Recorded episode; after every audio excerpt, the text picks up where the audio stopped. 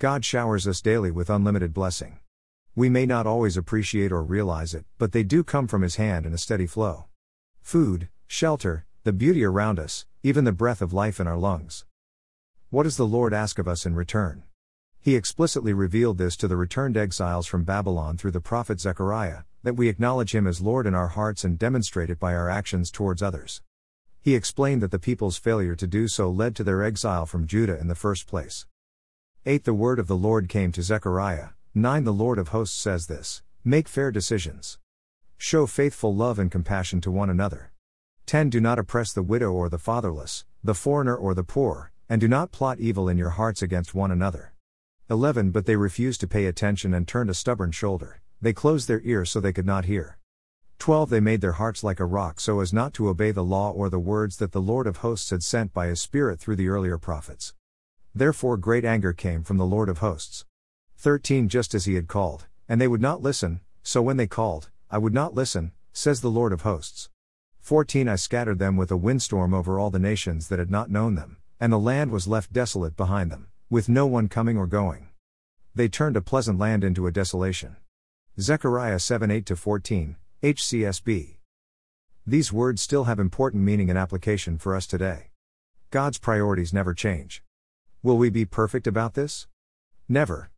But He is perfect in His forgiveness when we fail if we turn to Him in repentance and seek to make right the harm we have done. When asked about the two most important commandments, Jesus replied to love the Lord God with all of our heart, soul, and strength, and to love our neighbor as ourselves. Not easy to do, but it is important to Him that we make the effort. Bad habits and attitudes are like weights that slow us down and trip us up on our life's journey. They are addictive and hard to strip off without God's powerful help. As the Apostle Paul wrote to the Romans 16 Don't you know that if you offer yourselves to someone as obedient slaves, you are slaves of that one you obey, either of sin leading to death or of obedience leading to righteousness? 17 But, thank God that, although you used to be slaves of sin, you obeyed from the heart that pattern of teaching you were transferred to, 18 And having been liberated from sin, you became enslaved to righteousness. Romans 6 16 18, HCSB. We are righteous because our faith in Christ covers us with God's holiness and purity. His strength helps us to put down whatever sin is entangling us and leads us away from those old familiar paths of destruction.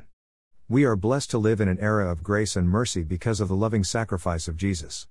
Let us not turn a stubborn shoulder to the amazing God who loves us so much that he did not even spare his own beloved Son for our eternal redemption. Reflection Father God, through your Holy Spirit, make your priorities the priorities of my heart. Forgive me for all the times I have shown coldness and hardness towards the vulnerable ones whom you love so much. Help me to make amends for my foolish words and actions, and to become a useful and holy instrument for your purposes. Free us from harmful addictions or slavery to evil. We ask this in the loving and powerful name of Jesus Christ. Amen. 1 Therefore, since we also have such a large cloud of witnesses surrounding us, let us lay aside every weight and the sin that so easily ensnares us. Let us run with endurance the race that lies before us, 2 Keeping our eyes on Jesus, the source and perfecter of our faith, who for the joy that lay before him endured a cross and despised the shame and has sat down at the right hand of God's throne. Hebrews 12:1, HCSB.